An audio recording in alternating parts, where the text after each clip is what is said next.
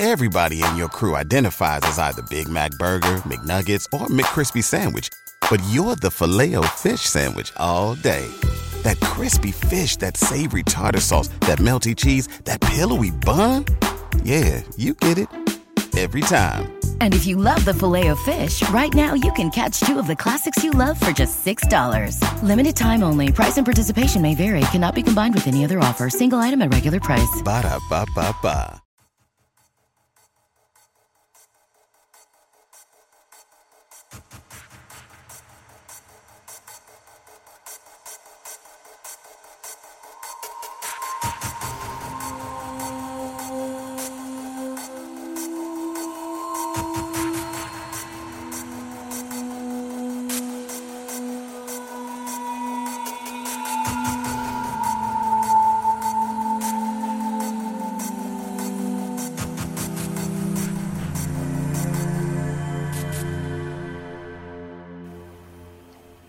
Eccoci qua, siamo live anche questa sera, salutiamo Enrico Speranza e Omar Serafini. Quest'oggi è un anno che abbiamo cominciato, meglio sarebbe la 53esima, ma una l'abbiamo saltata, e quindi grazie a tutti voi che ci avete seguito in questo primo anno, vabbè, particolare, ma insomma. Quindi cominciamo a salutare Corrado, Verusca, Valentina, Luca, Thieria, Simone, Marco Casolino so io. Codici segreti, dai, con chi comincia?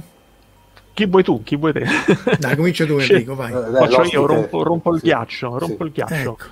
Io prima parlavo un po' a Marco, dicevo vabbè, facciamo un proprio a volo d'uccello, proprio velocissimamente i codici. Partiamo dal classico, dai, il classico dei classici. Tutti abbiamo letto il manuale del giovane Marmotte, il primo codice, no?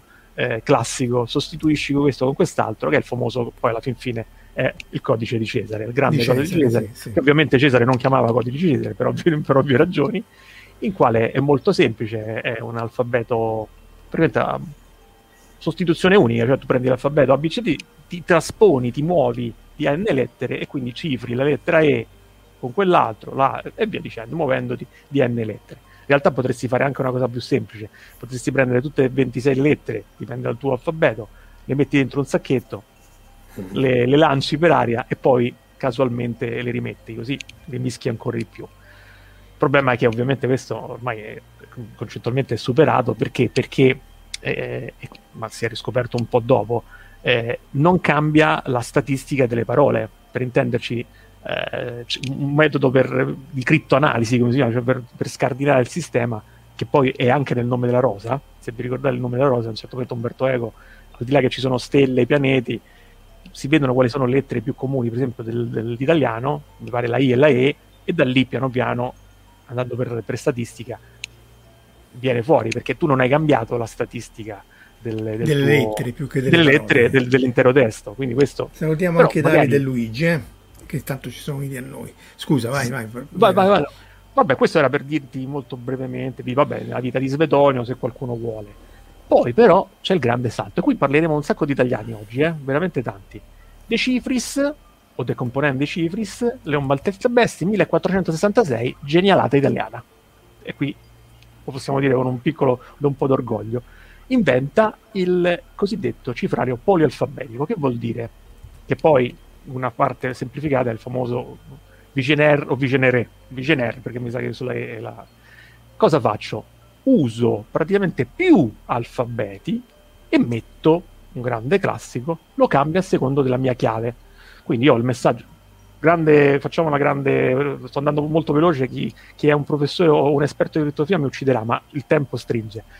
Giustamente ho la mia chiave, e quindi con per esempio posso usare le colonne, quindi mi sposto con la chiave a seconda, se è la lettera O della chiave inizierò con l'alfabeto della O, e poi dall'altra parte invece è la lettera corrispondente del mio messaggio da cifrare. L'unione, proprio battaglia navale, riga colonna, mi dà quello che sarà il cifrato, e continua così all'infinito. Anche su questo sistema ovviamente ci sono dei problemi. Durante la guerra civile americana c'è tutto degli aneddoti molto interessanti, poi ne parleremo brevissimamente. Qual è il problema? Beh, il problema è molto semplice, che qui in crittografia si parla sempre di Bob e Alice o Alice, no? Cioè sono queste due persone che alla fine devono parlare e devono ovviamente fare in modo tale di non essere intercettati e compresi, perché si vogliono scambiare un segreto, fossero anche i bacetti della buonanotte tra amanti. Per un classico, no? Successe, sì. Si divertiva. Chi era? Maria Stuarda, che pure fu fu decapitata perché decretarono. Sì. Esatto, si divertiva. C'erano le lettere, c'era un giornale dove gli amanti si scambiavano le lettere. Lui si divertiva praticamente. Un po' come una settimana enigmistica, una specie di chat di Facebook, esattamente, con tutti i danni che poi questa chat provoca. Qual è il grande adesso a un certo punto dice vabbè, questo è un sistema cosiddetto simmetrico, cioè nel senso, che vuol dire simmetrico? Vuol dire che c'è un'unica chiave. Io e Omar, se vogliamo scambiarci qualche informazione, ci dobbiamo vedere, scambiamo le chiavi. Le chiavi possono essere un testo, può essere una parola, può essere quello che ancora meglio se è casuale. E poi giustamente quando mandiamo il messaggio. Il problema è che però ci dobbiamo vedere, perché è l'unico modo per scambiarci. Poi giustamente Shannon, da grande genio qual è, ha dimostrato in un articolo, non nella sua tesi, dice ma qual è il cifrario proprio più sicuro, simmetrico?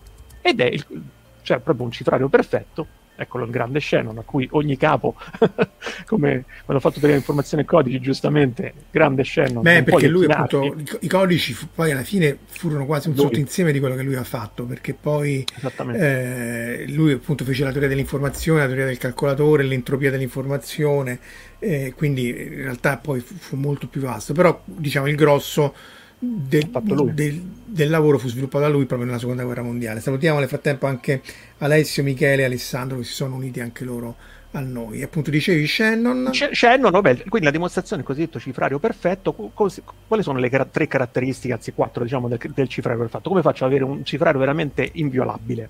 Beh, lo faccio semplicemente con tre condizioni. La prima, la chiave deve essere lunga quanto il testo. Devo trasmettere l'intera Bibbia, devo trovare una chiave lunga quanto la Bibbia. Prima condizione. Seconda condizione, la chiave deve essere completamente casuale. Completamente casuale qui è molto interessante dal punto di vista crittografico, quindi ci vuole una casualità perfetta, oserei dire.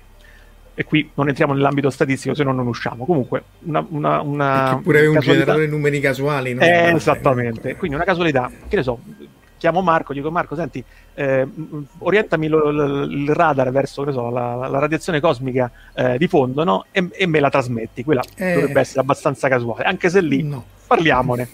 Oppure, di solito si usa alcuni radioisotopi che decadono e il cui tempo di caricamento si sa, però non si sa quello già di più.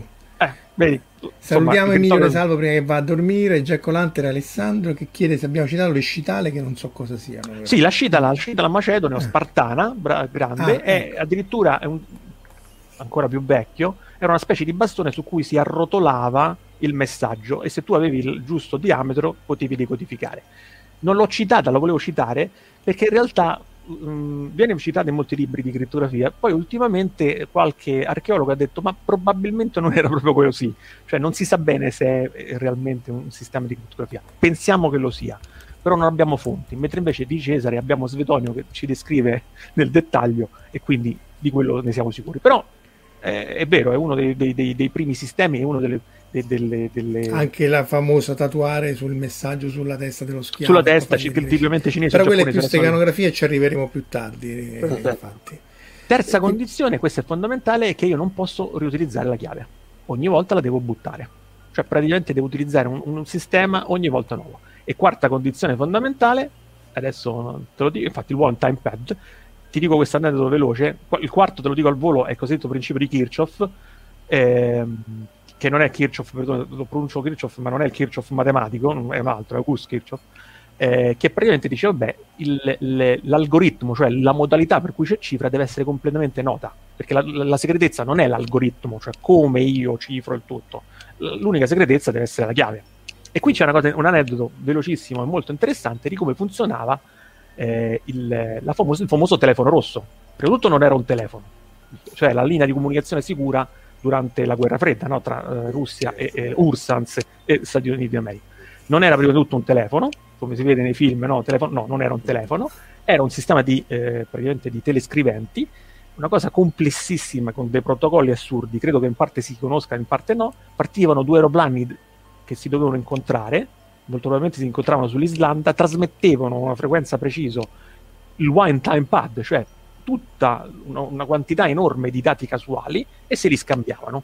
Poi utilizzavano il Vernam, questo qui, il cifrario, praticamente mettevi il tuo messaggio lungo quanto la chiave di cifratura e lo trasmettevi tramite la telescrivente. Ognuno con la propria chiave lo decifrava e quindi a questo punto aveva il testo. Lì è quasi comico perché tra l'altro serviva tra USA e URSS per non farsi spiare dagli altri, mentre di solito nella guerra fredda era...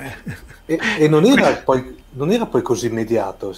No, ma infatti che cosa faceva? C'era tutto un protocollo per cui gli aeroplani diplomaticamente si alzavano, si incontravano una certa quota, una certa frequenza, si scambiavano una quantità prestabilita molto grande di pad, cioè di chiavi da utilizzare una volta, e poi con un protocollo lo chiudevano a chiave blindato dietro, e quindi ogni volta spezza, un po' come nei film, no? Spezza il coso, vedi, trovo il codice. Sono queste cose molto militari che comunque sia dovevano garantire. Stiamo parlando, insomma, la comunicazione in un momento storico che ovviamente non era proprio... E per quello che era meglio il telefono rosso, più veloce. Sì, ma infatti dal punto di vista del film è più figo, cioè ti alzi il telefono, cioè, presidente mi ascolta, sì, Dimitri, io ho in mente dottor Stranamore, ma no! Fa più scena, dai, è più figo, insomma. Comunque, adesso ecco, qual è il problema? Flora, ciao Flora, ciao Daniele, ciao Flora. E a un certo punto... storicamente si è capito che eravamo arrivati al massimo, tanto è vero anche se prendo il Vernam e utilizzo una chiave lunga quanto il testo, con queste caratteristiche che vi ho detto praticamente ottengo un sistema a cifratura perfetta.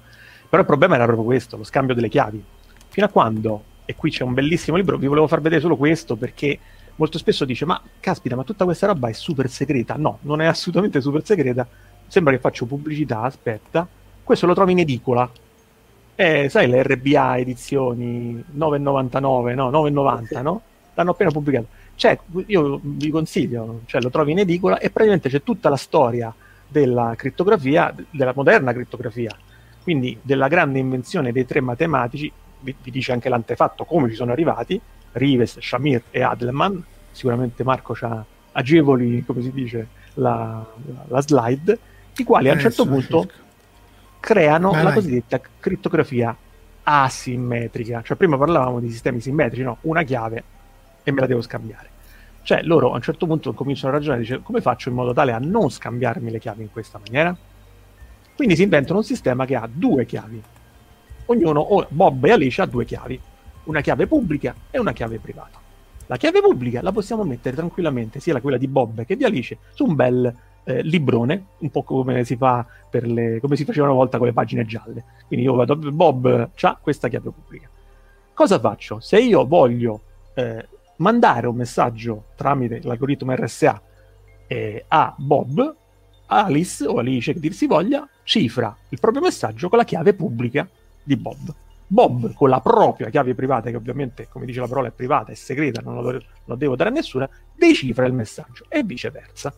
A questo punto non ho più problemi, perché banalmente non devo andare a incontrarmi, non mi devo più incontrare con Omar per scambiarmi la chiave. Tutta la sua chiave pubblica è pubblicata su un server, ci sono i famosi key server, no? Chi lo conosce di PGP, o addirittura pochi lo sanno, su Facebook, incredibilmente, se andate a vedere sul mio coso, ecco, questa è la cifratura RSA, quindi sender, Bob, ricevente, prendo il testo in chiaro, lo cifro con la mia chiave pubblica, lo spedisco su un canale ovviamente non sicuro, tanto è cifrato, e il ricevente usa la propria chiave privata per riottenere la chiave. Il testo in chiaro. Quindi Bob e Alice possono tranquillamente. E questo, ripeto, è molto comodo, ed è poi il sistema alla base, possiamo dire il TLS, SSL, il sistema di cifratura che ogni giorno utilizziamo, e che è il famoso lucchetto che si chiude, che utilizzano proprio questo sistema. Client server si scambiano una chiave, c'è tutto un protocollo molto più complesso, ma la facciamo semplice in questa maniera, e poi a un certo punto parte il sistema di cifratura che non utilizza RSA, ma si appoggia a un sistema di cifratura praticamente simmetrico, che per ovvie ragioni è un po' la condizione del BCM per non essere terziario. Dunque... Probabile, cioè, sì. Oddio, c'avevano una comunicazione. Tra l'altro è interessante questa domanda, perché tra l'altro in un film era apparente uscito di Altman, che era uscito apparente insieme al Dottor Stranamore, che era a prova d'errore, quello che c'era Peter Fonda che faceva il presidente degli Stati Uniti, c'era tanto Larry Hagman, cioè il JR di Dallas, che faceva il traduttore al telefono rosso con il... era basato su questi, c'era praticamente lì il fatto che a un certo punto una di queste macchine praticamente si guasta su un bombardiere, il quale non è in grado di ricevere il controordine di rientrare alla base, e lui continua praticamente a bombardare Mosca sostanzialmente. Ah. No, questo non lo conoscevo. Sì, è come il Dottor Stranamore, però tragico, più drammatico. Lui la vuole mette sulla farsa, perché... diciamo che, per intenderci, tanto qui spoiler, alla fine sostanzialmente arrivano al compromesso che onde evitare una ritorsione nucleare da parte dei russi, gli americani bombardano New York. No, diciamo, famo uno per uno. Esatto.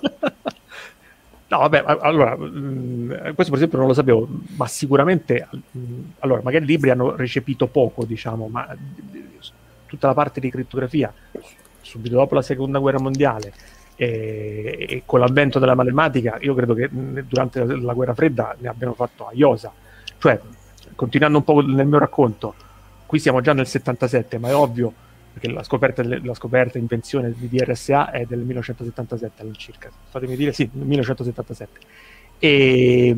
Però ovviamente prima c'è quello che tutti stiamo aspettando, dai Enrico, dillo, beh, è ovvio, a un certo punto se si torna invece al Vigenère e vogliamo fare un sistema più complesso, che mi invento? Mi invento che giustamente non c'ho 4 alfabeti, c'ho 4 rotori, 3 rotori, c'ho una tastiera, mi si illumina la tastiera, di che sto parlando? Di Enigma.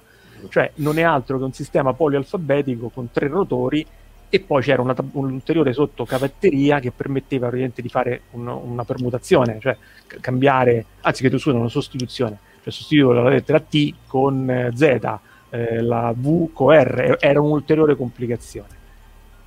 È ovvio che qual è il grande vantaggio potenza di Enigma? Prima di tutto che era una macchina, cioè mentre una volta si facevano proprio con le rotelle, nel Leon Battista Alberti, se vai a vedere il suo libro, ci sono proprio 2 rotelle, no? Addirittura l'esercito americano aveva queste 2 rotelle che ruotavano, e tu man mano ruotavi i 2 alfabeti per poi poter cifrare e decifrare.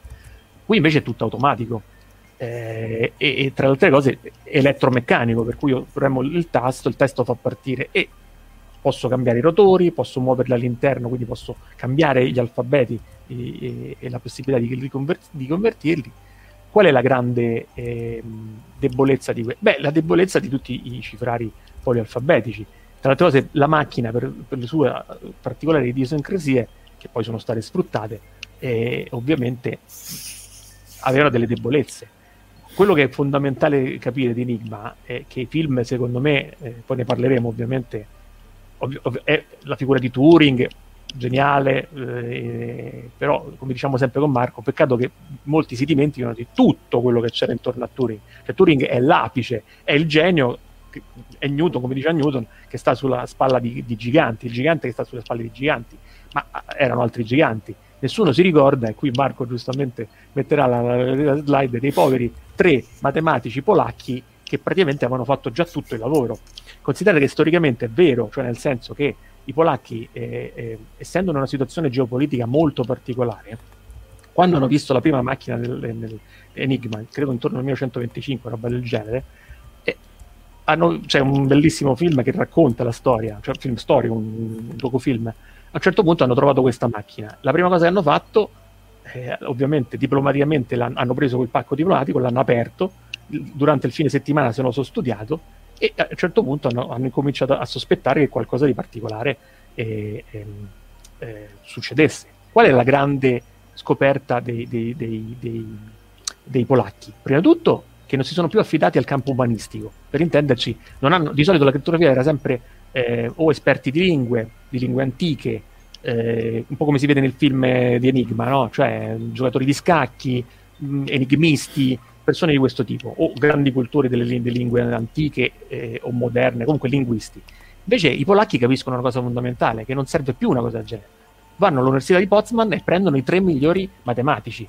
Matematici, sì, questo l'ho mandato, infatti ho fatto sapere, praticamente è stato dato proprio ieri, sì, oggi dico bene, un riconoscimento all'ambasciatore polacco in Inghilterra. È una copia, quella che vedete è una copia della macchina Enigma, totalmente funzionante, che è stato donato in ricordo dei 3 matematici, Marian Rejewski, Jesse Rogischi, nomi terribili, e Henryk Zieglowski, tra cui il più famoso, diciamo quello che fece praticamente la maggior parte del lavoro, anche se gli altri sono stati fondamentali, è Marian Rejewski. Infatti chiede Alessandro, appunto, ma mo ci arriveremo, se Enigma è stata decifrata computazionalmente con un approccio brute force oppure avevano anche qualche indizio, appunto, no, di cui stai esatto, cioè è un meccanismo più complesso, cioè sulla base del lavoro dei polacchi, che avevano capito che praticamente, adesso entrare nel dettaglio ci vorrebbe un po' di tempo e a me ci abbiamo pochissimo tempo, faremo una puntata solo dedicata a Enigma, perché ovvio è talmente famosa che tutti la conoscono. I tedeschi avevano una modalità di trasmissione molto particolare, in cui praticamente nel momento in cui trasmettevano il messaggio mettevano parte della chiave ripetuta 2 volte. Questo è fondamentale. Infatti dopo una slide che farà vedere Marco ho messo delle date. Scusa se ti interrompo, perché una sottigliezza di Enigma è che lei di per sé non sarebbe stata decifrabile se fosse stata usata perfettamente a norma tedesca. Allora, però persino il tedesco derogava la norma, appunto ripeteva 2 volte la stessa cosa, esatto, faceva alcuni errori che hanno facilitato molto la decrittazione. Certo, allora prima di tutto c'era delle idiosincrasie proprio della macchina. Una delle più famose è che la macchina non cifrava il testo con se stesso, cioè se tu premevi H non poteva mai venire H, e questo è una delle cose che è stata utilizzata proprio per come è costruita. È uno dei... Poi aveva quest'altro problema, appunto, nella trasmissione del preambolo della trasmissione Enigma, che veniva ripetuto 2 volte. Si era accorto il buon Rejewski, che questo deponeva a sfavore della macchina, perché praticamente restringeva il campo di possibilità delle chiavi. Loro si erano fatto però, qui sì, a brutta forza, tutte le possibili combinazioni, e quindi sulla base di alcune letture che facevano del messaggio, degli n messaggi che gli arrivavano, a un certo punto sapevano che quel giorno si sarebbe utilizzato quel rotore, quindi quella chiave, con quella posizione, con quelle modifiche. Poi ovvio, a un certo punto c'era anche un meccanismo successivo, che è quello che ho detto di cambio delle lettere, ma a quel punto ci andavano proprio di intelletto, cioè nel senso il messaggio veniva in parte in chiaro, le lettere che non si conoscevano più o meno riusciva a ricostruire le parole, e poi piano piano facevi uno schema che poi non a caso era anche il sistema che verrà utilizzato successivamente. La grande questa era con meno rotori, e poi fu passata ai francesi, perché era la versione semplificata, poi fu passata ai francesi proprio con l'invasione della Polonia. Loro di fretta e furia passavano a informazioni praticamente francesi. Che succede alla vigilia della Germania, praticamente punta, cioè, vedetevi Alessandro Barbero, questo scusami Marco, ma mi permetto di fare, che fa una bellissima, il grande Barbero, che fa una bellissima storia di come si arriva alla seconda guerra mondiale, quindi tutta la parte, e a un certo punto si vede che la Polonia viene presa di mira da Hitler fa una scommessa praticamente, dice ok, l'Ungheria se la siamo presa in un certo maniera, l'Austria l'abbiamo annessa, prossimo è la Polonia. I polacchi politicamente si rendono conto che ormai è troppo tardi, quindi chiamano i francesi in collaborazione anche con gli inglesi e fanno un dono, si vedono, mi pare, se non sbaglio, in Svizzera c'è un libro che ne parla, e praticamente gli consegnano quasi tutto il loro materiale, praticamente tutto, gli spiegano quello che hanno trovato, gli inglesi rimangono sbalorditi, perché praticamente nessuno era riuscito fino a loro a fare qualche cosa. I francesi faranno, e questa è una cosa poco nota, una piccola Bletchley Park, cioè Bletchley Park, sapete, è questa villetta che si trova a nord di Londra, che poi diventerà il centro nevralgico di Ultra, cioè del sistema di decodifica di tutto il sistema Enigma, dove ci sarà poi Turing, ci saranno grandi personaggi. Pochissimi sanno che in Francia i francesi fanno una cosa simile, perché tramite il comandante Beltrán, futuro generale Beltrán, dopo la seconda guerra mondiale, che aveva proprio raccolto tutto il materiale, a un certo punto anche loro tentano di fare questa cosa, però è troppo tardi, perché durano poco i francesi. Durano pochissimo, perché? Perché e qui, perdonami, metti il generale Guderian, qui è una delle quella prima, sì, arrivo, sì, sì, scusami, parla, Marco, se mi permetto, ma no, eccolo. Quello che vedete è, cosa fanno i tedeschi? Questo che vedete è il generale Hans Guderian, che è un mito per i tedeschi, ma in generale anche dalla storia militare si studia, è uno degli inventori, viene citato come l'unico inventore della cosetta Blitzkrieg. Come vedete, lui aveva capito tre cose fondamentali che poi vedremo anche nel colonnello Luigi Sacco. Dove si trova? Si trova, guarda caso, vicino a una radio, quindi la grande potenza delle comunicazioni. Perché la comunicazione? Perché devo velocemente muovere tutte le mie unità, e quindi ho bisogno delle comunicazioni. Quindi fondamentale, questo era il suo mezzo corazzato, in cui c'era, guarda caso, un marconista, e sapevano perfettamente che venivano intercettati, perché subito dopo che Marconi ha inventato l'oggetto hanno detto ok, dobbiamo trovare un metodo. E infatti quello che vede Hans Guderian, che praticamente passa il Belgio, c'è la cosetta Falk-Gelb, no? Cioè il caso giallo è il piano strategico per passare attraverso il Belgio e poi fare un colpo a falce che poi, rientrando, si arriva fino in Francia e spinge nella famosa, e qui si arriva Nolan, no? Incredibilmente i collegamenti, spinge gli inglesi fino a Dunkerque e li chiude proprio a Dunkerque, disperati perché non sanno che fare. Guderian vuole continuare, Hitler lo ferma, questo è uno dei misteri della storia, probabilmente anche per motivi diversi, ma quello che volevo dire, scusate, adesso stavo andando un po' di storia militare, ho messo delle date velocissime. 1 maggio, cosa fanno il 1 maggio? Cioè alla vigilia dell'inizio dell'invasione del Belgio, e quindi di tutta l'armata che parte, cambiano il sistema. Gli inglesi e gli americani, e i francesi, che tramite quello che avevano studiato dei polacchi, entrano nel panico. Lo scrivo, il 1 maggio 1940, i tedeschi cambiano il sistema di cifratura, in questo senso, enigma, ma non ripetono più la famosa parte iniziale del preambolo, cambiano il sistema. A questo punto, il 10 maggio parte l'invasione francese e gli inglesi sono disperati. Devono aspettare solamente il 22 maggio, quindi hanno praticamente 12 giorni di completo blackout, in cui riescono, e qui è la cosa interessante, i tedeschi, cioè la Wehrmacht, è perfetta, non commette errore, mentre invece la German Air Force, quindi la Luftwaffe, forse per l'inesperienza, qualcuno dice, ma anche per problemi, perché comunque è stressante una guerra, oserei dire, no? Quindi il personale addetto commette gli errori, e loro riescono quindi a forzare Red, quello che è il rosso, cioè il sistema di cifratura utilizzato dalla Luftwaffe, e tramite quello piano piano riescono a ricostruire tutto la rete, tutte le reti. Perché? Perché giustamente i vari corpi tra di loro ovviamente avevano delle intercomunicazioni, quindi se quello che ottenevo tramite che non sapevo della Wehrmacht, magari riuscivo a ottenere tramite la Luftwaffe, e andavo avanti così piano piano. Non è l'unico modo, addirittura perché lo ottenevano tramite i giapponesi, perché c'era l'ambasciatore giapponese a Berlino che trasmetteva tramite Purple, ma ci arriveremo, che era ancora più rotto, e quindi gli americani praticamente usavano quello per avere più informazioni possibile sul Reich. Però ecco, magari vediamo un attimo, perché c'è Crisa che citava appunto il film, che dice che settando tutto capivano dei messaggi, quindi forse Omar, vediamo un attimo di che film li avevano già citati, però citano un po' queste cose dal punto di vista storico. Allora, abbiamo praticamente il film, quello dedicato, si può dire, ad Alan Turing, praticamente. Quello, secondo me, Imitation Game, io l'ho trovato un filino romanzato, però tutto sommato un filino giusto, esatto. Quello lì cos'è? Il libro da cui è stato tratto? Il libro da cui è stato tratto, sì, la traduzione in italiano. È la sua biografia. Scusami, vai avanti, no. Io... a me mi ha lasciato un po' indifferente come... Avevo visto, mentre invece avevo visto quella docufiction che aveva citato prima Enrico, perché l'avevano passata, mi pare, su Sky, mi pare. Sì, ce ne sono bellissime fatte dalla BBC, cioè ce ne sono fatte cose fatte molto bene. Che era veramente fatta di gran lunga molto più bello, secondo me, anche come cosa.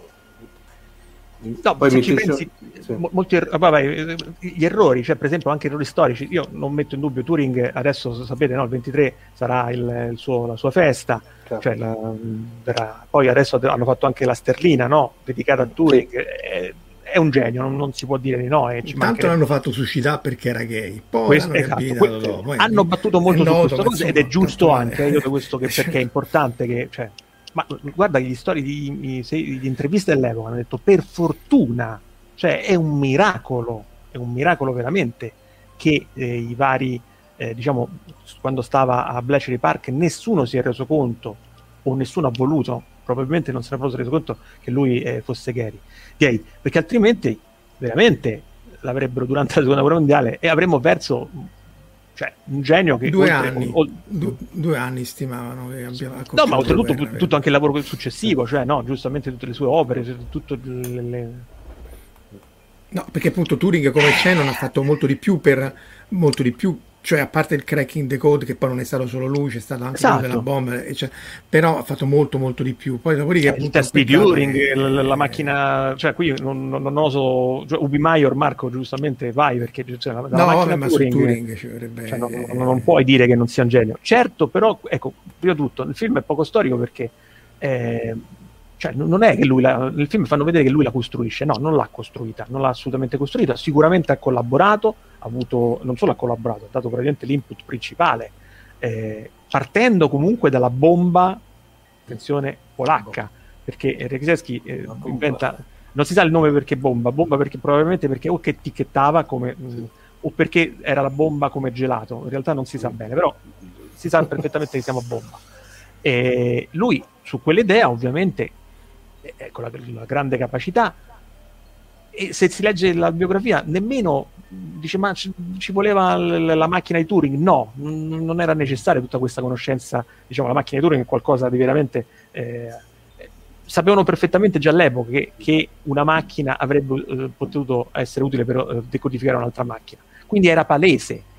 La sua grande capacità è aver capacità di sintesi, ovviamente l'accademia qui, perdonatemi, viene fuori, è aver preso tutto il materiale e aver trovato il sistema per renderlo quanto più possibile automatizzato sulla base delle procedure. Ecco, perché questa è l'altra sottigliezza che spesso viene trascurata, che non era un computer, era un oggetto elettromeccanico, se vuoi un computer analogico, cioè un oggetto in grado di calcolare cose, ma elettromeccanico e analogico, quindi poi alla fine se si chiudeva il circuito come tu lo volevi, che quello che poi si vedeva nel film era più simile a un Olivetti di Visuma, diciamo.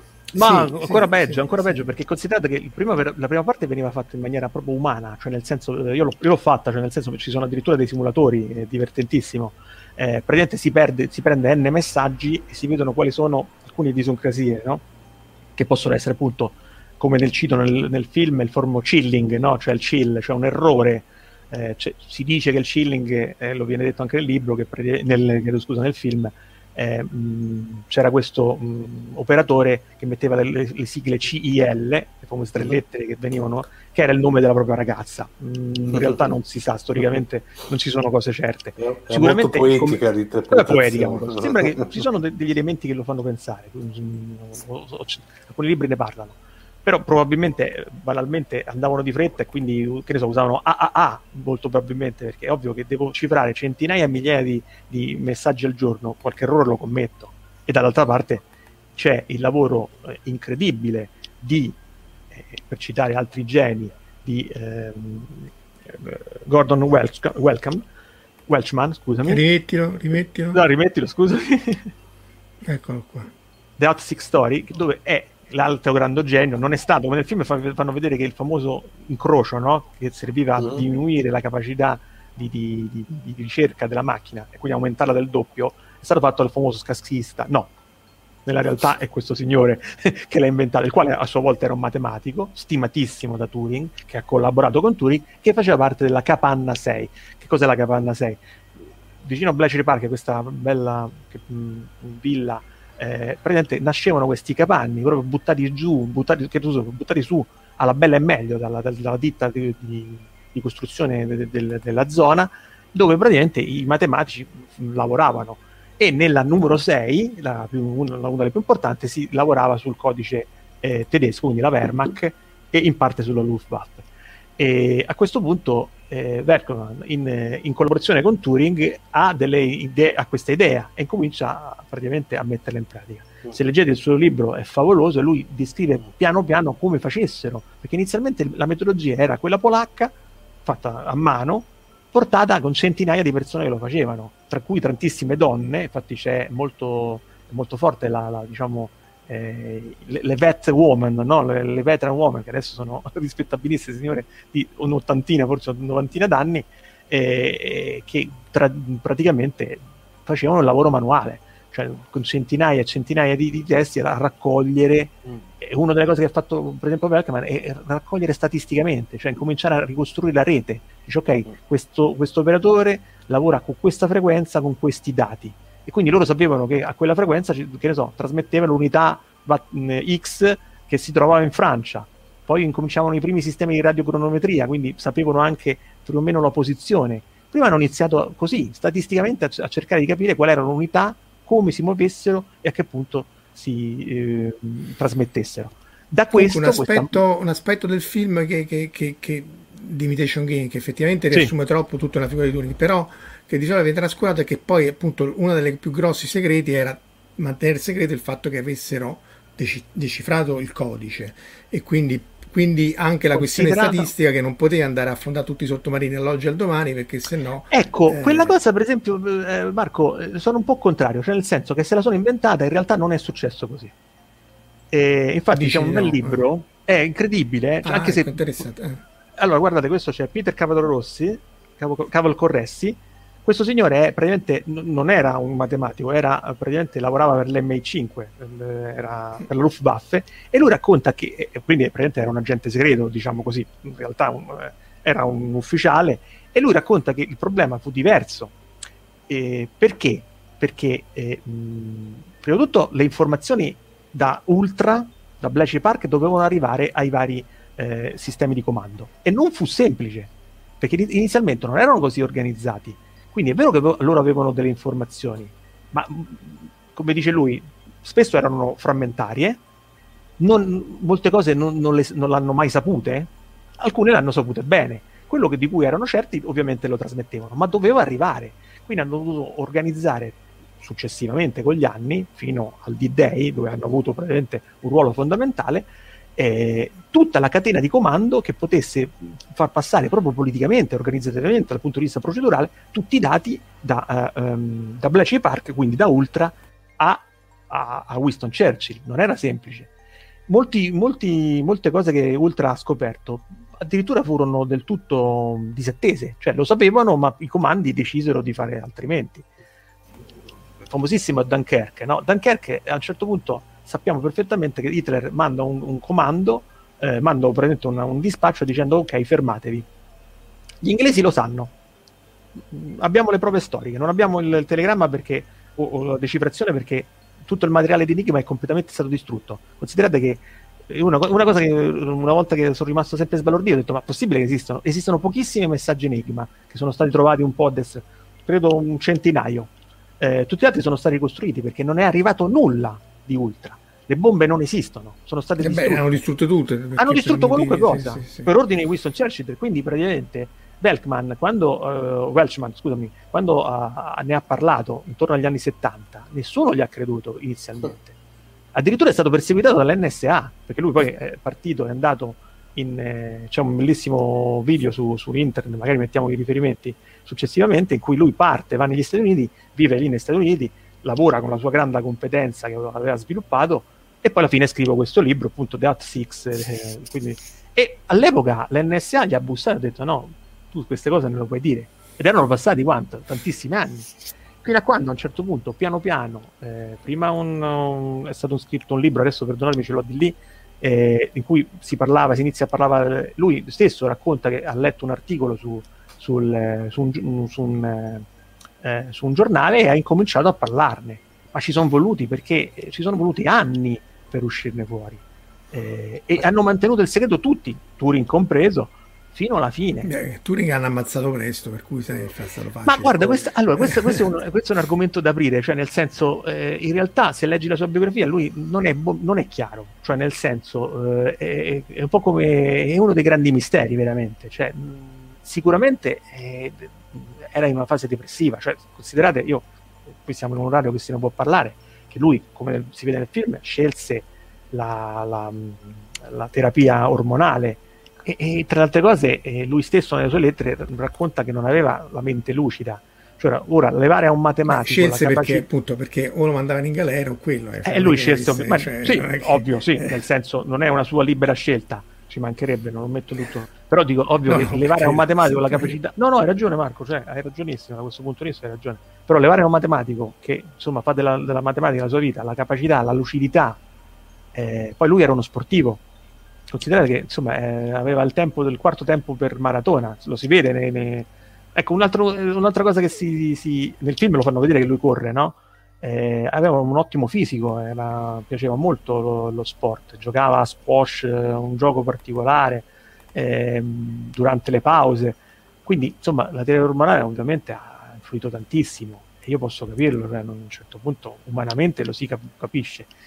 Che poi l'abbia fatto perché dicono i servizi segreti, cioè uno alla fine, perdona, qui viene fuori il no, io non dico che sia stato ucciso fisicamente, certo ha influito, io dico solo che alla fine è stato portato a suicidarsi appunto per i motivi che abbiamo detto, quello sì, quindi non tra i film volevo citare anche questo qui, non so se l'avete visto, sì, 571 che allora, è stato criticato molto perché ovviamente secondo questo film che è nel film dicono che è un composto di varie cose, ma insomma sono gli americani che trovano Enigma, mentre appunto in realtà gli elementi appunto venivano dai polacchi e poi gli elementi Enigma venivano soprattutto recuperati dagli inglesi, però se non l'avete visto questo è un film abbastanza simpatico che non ha pretese di appunto era quello con Bon Jovi, vero?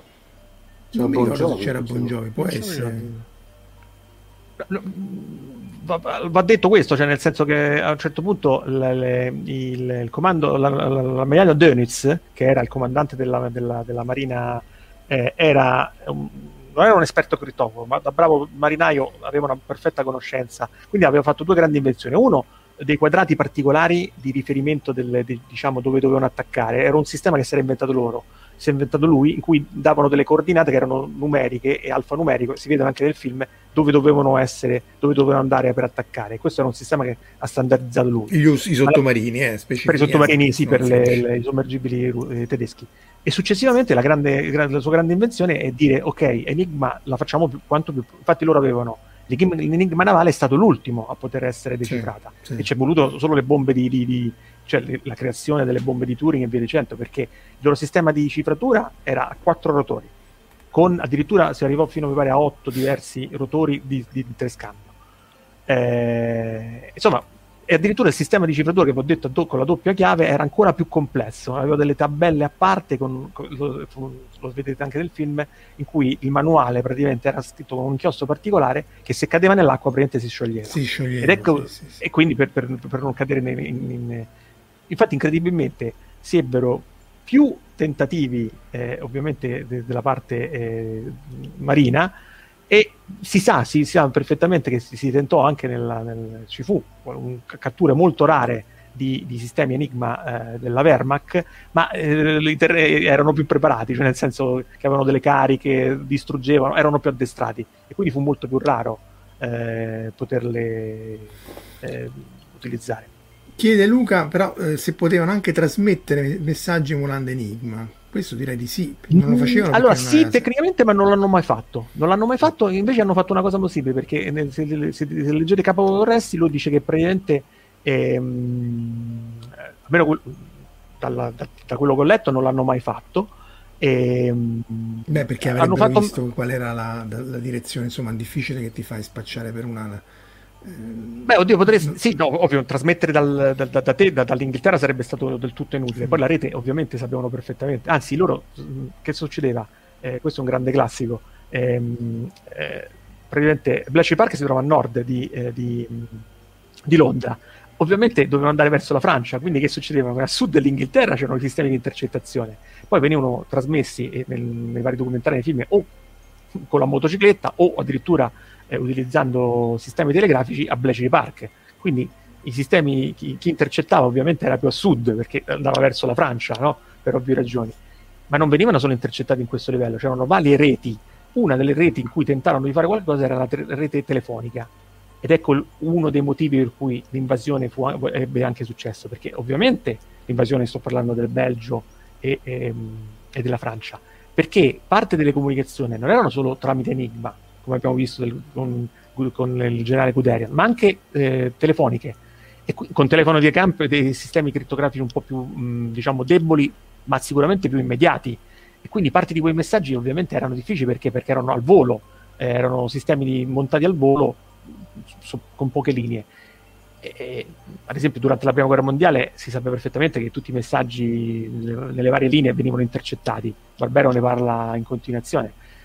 Per una telefonia da campo al volo, smontata al volo, è un po' più difficile. Non ce la fa intercettare. E quindi anche gli inglesi non sapevano tutto. Cioè, io capisco che questi sono dettagli puerili, ma in realtà sono fondamentali, perché a livello filmico, Omar, tu mi insegni, no, giustamente, hanno poco senso. Cioè, sì, infatti. E poi nella realtà fanno molta differenza, perché... Vabbè, scusa, il film deve... Una domanda, Enrico, ma visti i rapporti... Allora, prima Marco parlava del fatto che l'ambasciatore giapponese durante la seconda guerra mondiale utilizzava una macchina, diciamo... passatemi il termine, di caratteristiche inferiori per quanto riguarda la crittografia, ma visti i rapporti che c'erano con all'interno dell'asse, c'era stata, come dire, la possibilità che i tedeschi avessero passato Enigma o potevano passare Enigma ai giapponesi o agli italiani, diciamo. Allora, hai detto una cosa bella, cioè, allora, non l'hanno passato i giapponesi perché i giapponesi dal punto di vista criptografico non si fidavano dei tedeschi, cioè nel senso avevano i loro sistemi, non hanno mai, cioè c'era una coincidenza politica, no? Il famoso asse e via dicendo. Invece una cosa interessante è quello che hai detto tu, cioè nel senso che i tedeschi passarono agli italiani Enigma, infatti non a caso una delle sezioni, gli AT, no? Era dedicata all'Enigma italiano, che diciamo era un enigma abbastanza standard, base, che fu molto velocemente decifrato, e ha giocato un ruolo fondamentale per esempio per la marina italiana, giocando a svantaggio. Perché? Perché gli inglesi sapevano perfettamente tutto, e lo sapevano anche bene, e la marina italiana partì molto svantaggiata. Questa è la cosa incredibile. Allora i tedeschi, e tra le altre cose va detto anche questa, che questo è ne parlavamo con Corrado Giustozzi, ma anche con Sandro Fontana e altre persone. Durante la seconda guerra, finita la seconda guerra mondiale, non è che hanno detto guardate che Enigma praticamente l'abbiamo scardinato, si sono stati zitti fino all'ultimo, perché Enigma tuttora veniva venduta. Questo fu scandaloso, cioè qualunque crittografo sulla Terra, non lo sto dicendo una fesseria, è rimasto allibito, cioè ci sono voluti anni, decenni, perché è chiaro, perché non solo veniva venduta, ma perché così riuscì a decrittare tutti i messaggi di quelli che erano un tempo alleati. Diciamo che siamo in una zona oscura, quindi, in cui non si sa bene, no,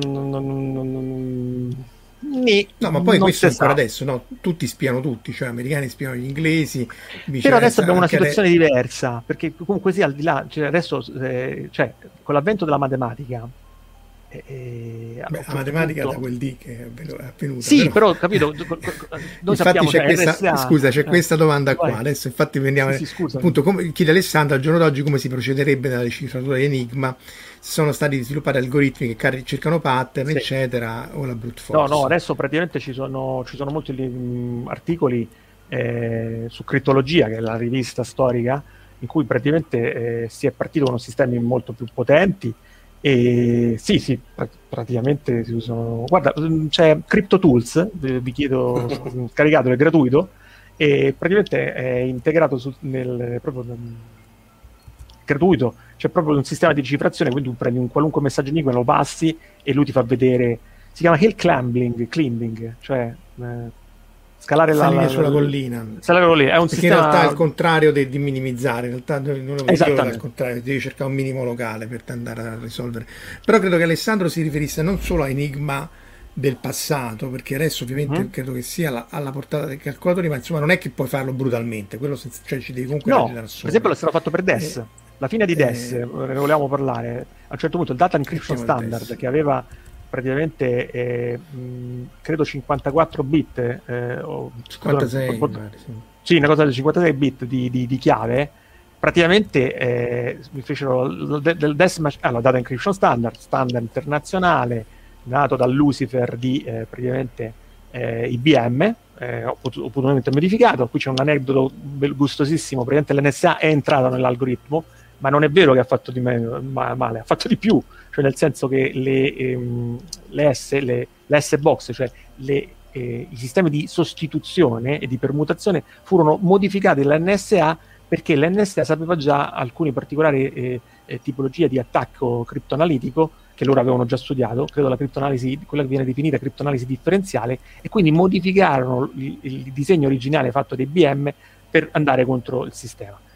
Diciamo che poi è nato tutto il problema che a un certo punto il 56 era troppo corto, tant'è vero che a un certo punto la Electronic Frontier Foundation in collaborazione con altri fece una macchina che praticamente faceva a bruta forza trovava la chiave, e a questo punto il DES era morto, cioè morto, e subito il NIST, National Institute of Standards Technology, fece partire l'operazione che poi ha portato a Advanced Encryption Standard, cioè a un certo punto cerchiamo un nuovo sistema criptografico e tuttora utilizziamo l'AES, che nasce dal Ringedel, che è un gruppo di criptografi svedesi, se non sbaglio, che a un certo punto si è fatto un gigantesco, diciamo, prova, test con i vari algoritmi, ha vinto questo, è stato leggerissimamente modificato proprio con alcuni, e attualmente l'AES 256 è il più utilizzato. Cioè 256 bit di 256 bit, esatto, viene utilizzato tuttora come sistema criptografico praticamente.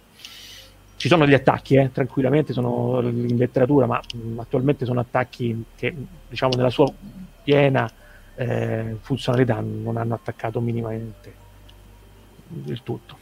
Mi cita Jack O'Lantern un clipper per le telefonate che voleva sì, è un grande clipper, sì, praticamente fu un algoritmo che tra l'altro c'entra molto con Zimmerman, perché a un certo punto Zimmerman fece il famoso PGP phone, clipper era questo algoritmo, questo chip criptografico che tra l'altro era volutamente modificato per essere alterato nel caso di, e qui venne fuori tutto voi sapete, no? Corsi e ricorsi storici. Ultimamente ne parlavo con Marco Omar, c'è un grande ritorno dell'avversione nei confronti della criptografia, anche a livello europeo, incredibile, e anche statunitense, non solo. Perché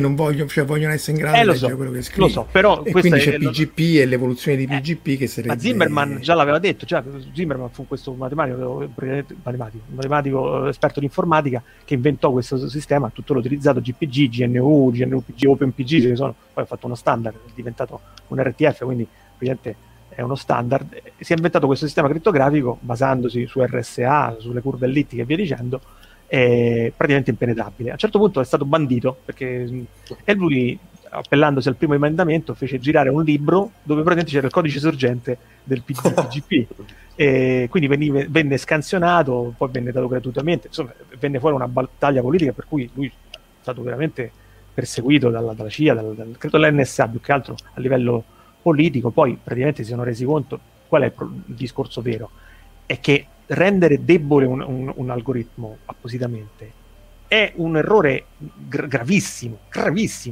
perché come dice no ma io lo governo, non riesce a governarlo, quella debolezza sarà sfruttata da altre persone, non solo da chi è autorizzato. Quindi tanto voglio dire le possibilità di indagare o degli stati che hanno rimangono intatte. Cioè se io comunico con Marco in Giappone in criptografia, nessuno mi vieta che la polizia, qualora dovessi ovviamente commettere qualcosa di grave, è un giudice autorizza, non è che a un certo punto io sono intoccabile. Sì, posso cifrare, posso fare quello che mi pare, ma possono tranquillamente portare in galera. A parte no? Che, cioè, non è, che... è peggio, perché sembra che stai nascondendo chissà che cosa. Ma quella è un po' la teoria dell'uomo di cristallo, cioè se ho qualche cosa non lo devo nascondere. In realtà qualcuno dice, vabbè, scusatemi, allora... fate un'ipotesi eugenetica, no? Un po' alla Gattaca. C'ho una malattia, sono malato, con tutto rispetto, sono malato di AIDS. non lo voglio far sapere. Perché lo devo far sapere? Perché, ad esempio, chi detiene questi dati le deve avere, non le deve avere cifrate. Perché le deve avere cifrate? Perché posso avere una malattia genetica e nessuno lo deve scoprire. Rendere debole questo sistema, io non sto nascondendo nulla, sto nascondendo un pieno diritto mio. E si potrebbero... No, su questo siamo d'accordo, perché appunto se io mando una mail normale a te dicendo guarda, ricordati che c'è la live stasera e te la mando con PGP, sembra che sto facendo chissà che. Potresti, magari hai scoperto, ecco, hai trovato la Z di Rinman e nel frattempo hai trovato... di a te. Mi diceva prendo $1.000.000 e me le scampo. Ma non è proprio $1.000.000. Perché appunto il problema è che poi, tra l'altro, in realtà ci sono due cose da dire, che a livello governativo sì, a livello locale il problema sono i bug immensi e gli errori che fa l'utente, cioè non è tanto la criptazione in quanto tale, è che tu rispondi al messaggio di phishing o ti fa introdurre il Trojan che ti decritta tutto. L'elemento umano è ovviamente, io posso usare tutti i sistemi, cioè considerate che Snowden, che a un certo punto cercava di comunicare ovviamente in maniera quanto più possibile con i famosi giornalisti, no, della rivista famosissima, avrà chiesto 40 volte, ragazzi, mettetevi PGP, mettetevi, lui lo racconta, dovete aspettare mesi e mesi perché questi non riuscivano a mettere PGP, non avevano voglia, non ci capivano, ma non possiamo incontrarci di persona. E Snowden diceva no, non voglio incontrarvi, vi devo... Cioè, questo è un po' il paradosso, cioè nel senso è un po' alla Provenzano, no? Che usava il cifrario di Cesare e si sentiva sicuro. E ovviamente tutti decifravano i suoi famosi pizzini. Se sei nel mestiere, se sei nell'ambito militare e nel diplomatico, devi avere delle caratteristiche. Cioè, andando in breve, anche il NIST ha indetto una gara che ci è voluto anni, chiamando i migliori crittografi della Terra e mettendoli uno a confronto. Sono stati, mi pare, 15 diversi sistemi crittografici messi a confronto, tra i migliori crittografi del mondo, criticando uno, facendo peer review, cioè nel senso ok, pubblico questo e dico agli altri che ne pensate. Quindi un processo, diciamo, di selezione completamente aperto, fatto dai più grandi matematici attualmente in circolazione, e questo è praticamente l'unico metodo per essere sicuri. Poi ovvio c'è anche la debolezza umana, che non spinge le persone, cioè banalmente chi va a controllare su WhatsApp i codici? Non so se avete notato che quando uno cambia il telefono, giustamente cambia il codice. Se tu clicchi sopra, ti viene una sequenza numerica che tu dovresti di persona verificare con la persona con cui stai parlando. Quanti di queste persone che utilizzano WhatsApp, che è un sistema crittografico sicuro, è abbastanza sicuro, anche lì ci sono delle debolezze, ma comunque quanti fanno una cosa del genere? Nessuno. No, anche perché poi di nuovo non è il rischio a questi livelli qua, cioè se io devo parlare con l'amante, il problema non è che mi craccano il codice cifrato, no, il problema è che il bago di Facebook mi fa uscire tutto perché c'è un bago, quello è il problema, non è che ad esempio tu citavi Provenzano col pizzino col codice di Cesare, però recentemente hanno arrestato non so quanti trafficanti di droga perché un trafficante di questi gli aveva dato per buono un criptatore che in realtà era stato costruito dalla polizia. Quindi guarda, il cosiddetto snake oils, no? Che vige sia nel mondo delle pseudoscienze che in criptografia. Chiunque si presenti dicendo questo è un classico, no? Io ho trovato un nuovo sistema criptografico. Ma può essere anche che ti vende un software, perché voglio dire anche software, cioè non deve essere il sistema criptografico, però se io sono lo spacciatore e ti dico guarda questo lo uso io perché cripta, cioè in teoria io dovrei prendere PGP dal sorgente, ricompilarmelo, ok, verificare che effettivamente con una firma criptografica, quindi una fingerprint, quello che sta viene messo a disposizione è quello che io ottengo e sono sicuro abbastanza. Dovrei fare l'audit, cioè verificare il codice, cioè c'è tutto un lavoro che ovviamente posso fare, non lo faccio io, Enrico Speranza o Marco, se sono però un ente militare o diplomatico o qualunque cosa, perché ovviamente la mia quello che vi dico, l'informazione che ho pure lì, ti ricordi quell'italiano qualche mese fa, no? È recente, che si portava via le pennette USB. Lo so, ma il problema è procedurale. Poi, non ultimo, e qui scusami, passo la palla a Marco, quando incominciamo a a parlare di post-quantum cryptography. Ecco, allora arriviamo alla post-quantum, perché c'è una domanda all'inizio di Krishna che mi sono tenuta per adesso. Dice: ma alla fine della storia la cifratura quantistica, con la sua intrinseca inviolabilità, manderà nei musei? Quindi vediamo prima la decifratura quantistica e poi vediamo alla cifratura quantistica. No, è molto semplice, a un certo punto è molto semplice, in realtà è molto complesso. Ogni volta Marco, tiro la battuta a Marco che mi dice è veramente molto complesso. Comunque il discorso è questo: RSA si sa perfettamente che alla fine è basato sui numeri primi, ok? Quindi io, sì, a un certo punto cosa devo fare? Devo cercare di scardinare la chiave pubblica e la chiave privata trovando i due primi che mi fanno la moltiplicazione.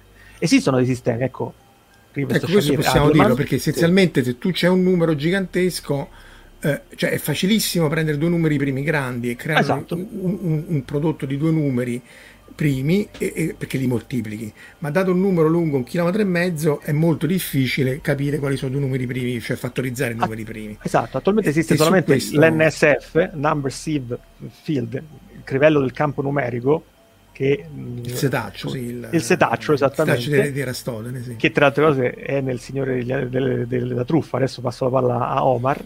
Sì.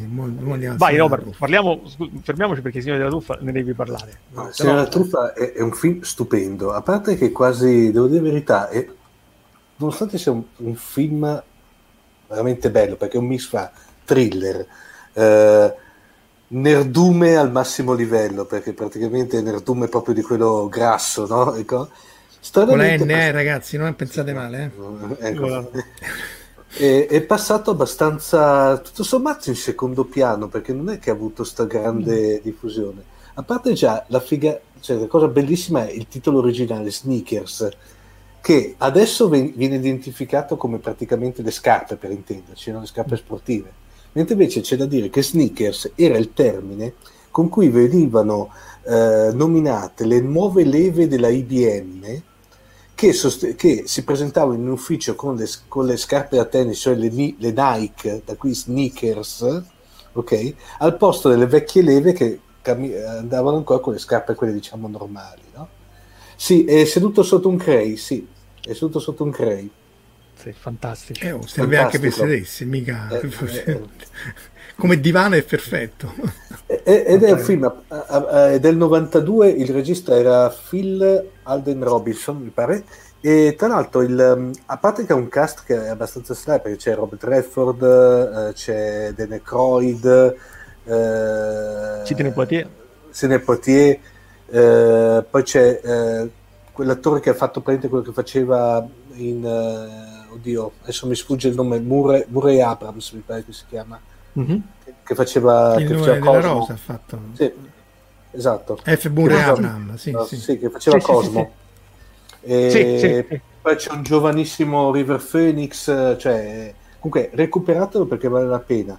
Più che altro è un film che ha veramente è veramente un mix fan thriller, diciamo thriller tecnologico, eccetera, e guardatelo perché ci sono dentro alcune citazioni anche interessantissime.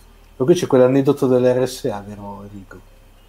Quello che dicevo, praticamente, se leggete l'enigma dei numeri primi, il famoso libro, no? A un certo punto, che è successo? Lui racconta nel libro una paginetta che fu chiamato, non ricordo se Rivest o Shamir, per la parte criptografica, e la moglie di Rivest e Shamir chiesero praticamente alla troupe di poter fare una cena con Robert Redford e giustamente, insomma, l'attore insomma affascinante era, e quindi fu accolta questa cosa, no, anche perché c'è da dire che RSA, esatto, il pagamento è quello, perché RSA ne ha fatto talmente valanghe di dollari, ma proprio... No, RSA è un impero, cioè è una quantità di soldi senza fine, più importanti sono solo loro. E appunto quello che dicevo, l'NSF, ritornando all'SNF, a un certo punto c'è una scena del film in cui Robert Redford con la sua compagna, no, con cui litiga sempre, che poi è una grande attrice, lei gli dice: ma guarda, qui stanno parlando di criptografia ad altissimo livello, e si sente: no, perché il crivello del campo numerico. E tutti giustamente in platea ridevano, diciamo, è crivello il campo numerico, no, è number file SIB, NSF è quello, ed è stato utilizzato. Quando RSA è stato presentato, praticamente il Bohr Gardner, che scriveva su Scientific America, fece praticamente una prova, cioè l'RSA 129, cioè fecero praticamente una challenge, una prova, no? Dicendo ok, mettiamo tanti messaggi RSA, al crescere del, diciamo, del denaro, se riesci a decifrarlo ti diamo. L'RSA 109 era $100, una cosa del genere, poi si è arrivato fino a $500.000, quello a 2048, cioè il numero i due numeri primi crescevano. Insomma, hanno messo, e io ci ho lavorato, cioè ho messo la mia macchina a disposizione, fecero un gigantesco sistema distribuito col sistema Boeing, all'epoca, stiamo parlando di tanti anni fa, e riuscirono a trovare la chiave, che poi fu pubblicata, che The Magic Word are ossifrage, squeamish ossifrage è la frase che trovarono, e questi, cioè, poi $100 vennero devoluti all'Electronic Frontier Foundation, e Gardner pubblicò l'articolo, e questo è nerd a livello massimo, c'è proprio un articolo, potete leggere, in cui come è stato fatto. Lui stimò, Rivest stimò che per esempio ci sarebbero voluti migliaia d'anni, in realtà ci voleva un po' di meno, e infatti attualmente ci manteniamo su 2048 bit, perché dobbiamo stare belli larghi con la capacità computazionale, se non che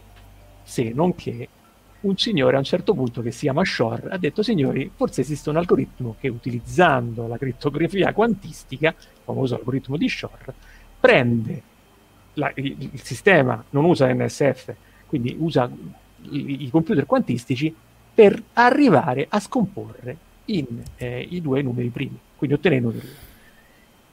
Shor ha vinto, credo, il premio Turing, se non sbaglio, o qualcosa, no, che dice... Sì, il Metal Gear Metal, però mica ho detto che abbia vinto solo quello. No, no, certo, probabilmente. E a quel punto ci troviamo, e già adesso i crittografi parlano della post-quantum cryptography, cioè stanno dicendo, ok, attualmente non esiste ancora, al di là degli annunci commerciali a destra e manca, della cosiddetta supremazia quantistica, perché ci servono parecchi qubit per fare una cosa del genere, però già c'è la possibilità. Se un domani avremo dei processori, che ne so, adesso non mi ricordo, mi pare 128 o 256 qubit o qualcosa di un numero più grande, e beh, a questo punto l'algoritmo di Shor mi permette, praticamente a livello polinomiale, no? Il famoso problema polinomiale non polinomiale, in questo caso polinomiale, cioè la complessità è conosciuta, posso scomporre, e quindi RSA è prossimo a cadere.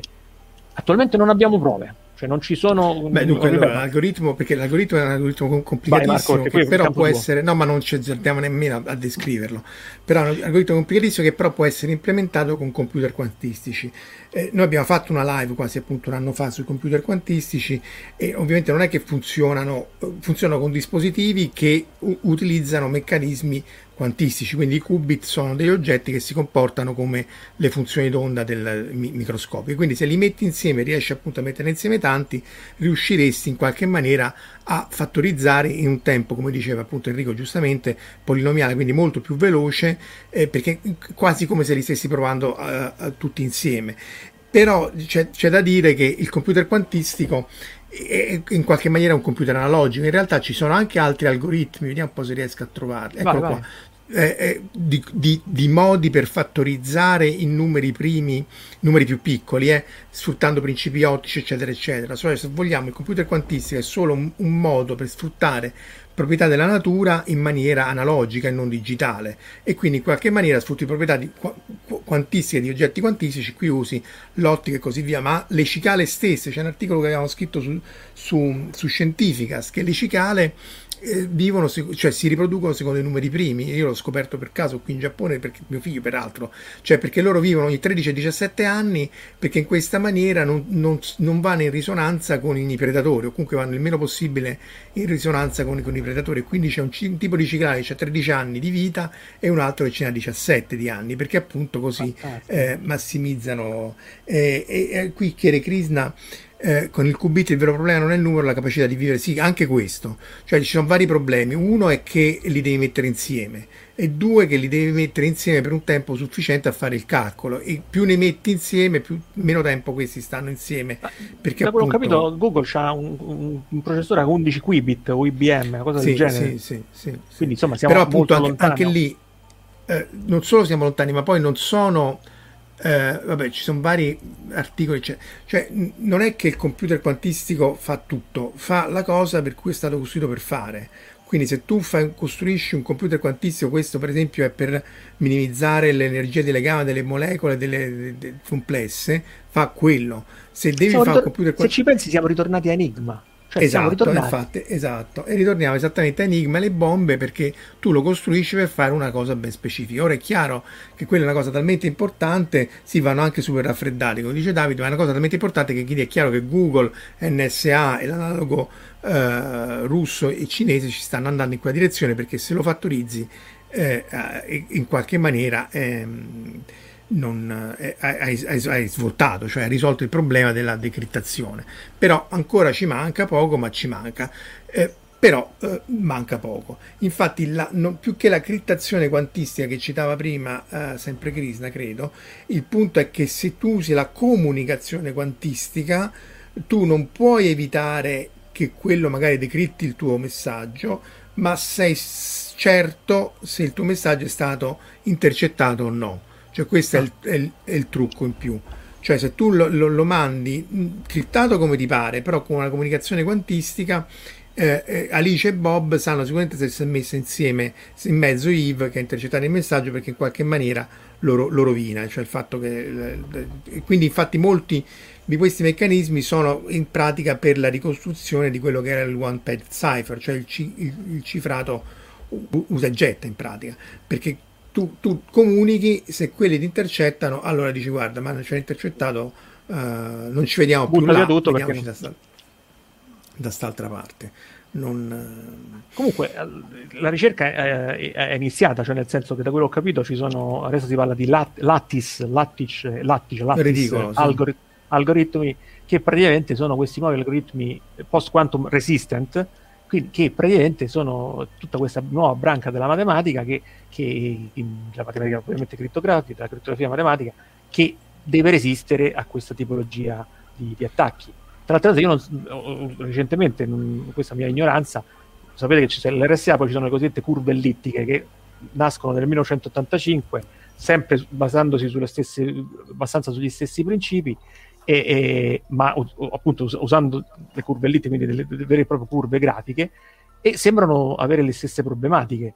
Vengono utilizzate di più perché la chiave è più corta e quindi è più facile, diciamo, poterla utilizzare. 2048 bit non sono pochi, invece se ne possono utilizzare molto di più, però hanno la stessa problematica, cioè soffrono delle stesse problematiche anche loro, cadono tra virgolette sotto gli strali della computazione quantistica, quindi l'algoritmo Shor appositamente delineato, appositamente costruito per le curve ellittiche. Ci si sta già pensando, cioè già sì, diciamo... Vabbè, è chiaro che devi già andare al passo sì, perché loro stimano, qualcuno ho visto stime di 25-50 anni, ci sono diciamo i tank feed, no, DARPA, che ne so, i vari che già cominciano a parlarne abbondantemente, perché sanno che insomma nei prossimi 50 anni qualcosa accadrà. Un tempo scala. Se vogliamo tornare indietro, Omar, questo qui non ne abbiamo parlato, ma va assolutamente citato, questo del Windtalker. Tu l'hai visto? Sì. Windtalker sì, tanto penso che sia il miglior film di Nicolas Cage. No. Sì, questo no. Non ammetto repliche. Okay. Comunque, no, Windtalker è secondo me una cosa stradice, perché diciamo... In effetti è un tipo di crittografia, qui siamo a livelli di algoritmi Borg frattali, sai, quando quelle technobubble che tirano fuori in Star Trek per identificare qualcosa di inviolabile, no? Tra l'altro si basa su una vicenda, diciamo una vicenda vera che che è successa durante il fronte orientale della seconda guerra mondiale, per cui la guerra fra i giapponesi e gli americani, che a un certo punto gli americani, per avere il sistema di comunicazione perfetto ed inviolabile, utilizzavano sostanzialmente questi nativi americani, perché del Navaio, mi pare, sì, Navaio, che praticamente parlavano fra di loro in dialetto sostanzialmente. Strano che in Italia non ci abbiamo pensato con i bergamaschi, per esempio. Sarebbe stata una cosa eccezionale. Ma molti soldati americani erano italiani. Io avevo mio zio, il mio prozio, che era della quinta divisione, è passato per l'Italia, è venuto a trovare mia zia. Quindi, tra l'altro, la cosa parlava in dialetto. la cosa bella di questa vicenda è che ogni di, questo, diciamo, di questi enigma viventi, no, praticamente, era associato un compagno che praticamente li proteggeva peggio che una bodyguard, perché erano preziosissimi sostanzialmente. E in effetti Windtalker anche lì, la vicenda, il film, vi ripeto, è molto bello, godibilissimo, poi vi ripeto, è più per fini di Nicolas Cage, un pochino ovviamente lì è romanzato all'americana, però interessante, ma anche proprio interessante questa vicenda in cui veramente venivano utilizzati dei, qui come se, proprio dei sistemi naturali di crittografia sostanzialmente. Se poi parlava una lingua che era sconosciuta, se proprio vogliamo forzare la fantascienza, sono tipo i Mentat di Dune, che in qualche modo sono dei computer, però qui loro parlavano semplicemente la loro lingua, è solo che nessuno fuori dagli Stati Uniti era in grado di forse se, che ne so, voi che siete esperti, o il Klingon, ma il Klingon lo sanno in molto, in molti, o qualche neolingua, cioè come si chiama quella di Flora qui ci può aiutare. No, l'esperanto vabbè è conosciuto, no, quella nella lingua di The Expanse, bravissimo. La Lang B. No, com'è? Belta. E Belta, cos'è? Belta. Che ne so, una cosa del genere, cioè l'unica possibilità, una neolingua, ti inventi una lingua. Invece qui Omar ti volevo beccare perché a un certo punto c'è una puntata di l'unica cosa che ti do di Borocage. E chi è lo zio di Nicolas Cage? E Flora mi tira fuori questi aneddoti. Oddio, aspetta, è italiano?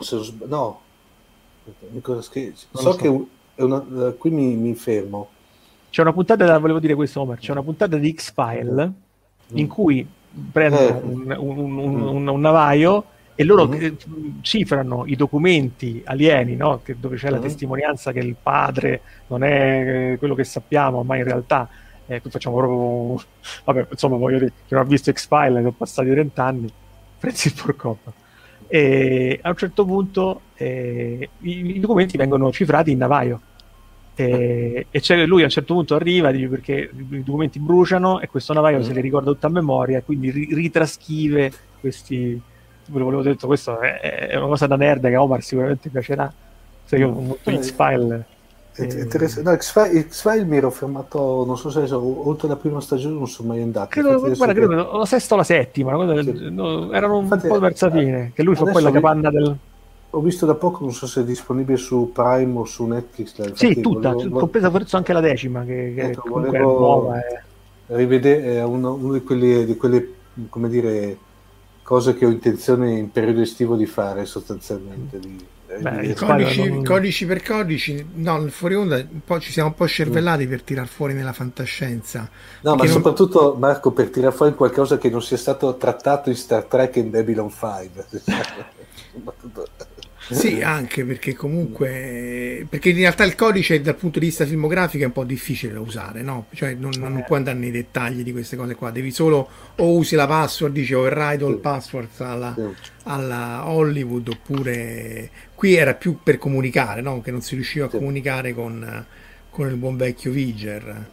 Marco, dammi 5 secondi perché ho saltato Luigi Sacco e mi dispiace tantissimo. Ah, sì.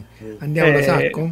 Sì, vai, ma solo perché è un dovere storico, cioè nel senso, io ho iniziato la mia crittografia grazie, e lo devo dire, agli articoli di Corrado Giustozzi sul mitico MC Link. Io qui ho cito perché va citato ovviamente, perché ecco, fallo vedere. A caso MC Link perché di che anno è? 82, 83, di che? L'articolo è del, allora ti lo dico, novembre 1990. Vabbè, allora pure tardo. Pure recente, sì. Beh, io calcolo, insomma, sono del 95, quindi sono del 75, quindi diciamo 15 anni. Chi ha paura del Vigenère?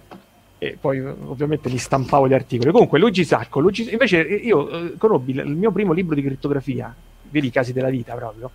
Allora, è questo libro che vedete che è stato poi rifatto da mio suocero, il generale Vascon, che l'ha magnificamente, praticamente, questa non è la sua costa originale, l'ha restaurato lui, e questo libro, ne esistono 3 copie in Italia, ve lo posso assicurare, non è che sto dicendo una cosa, andate sul catalogo OPAC, ce ne sta uno per la Biblioteca Nazionale Centrale, io l'ho trovato, ce l'aveva mio papà dentro praticamente il garage buttato così senza copertina.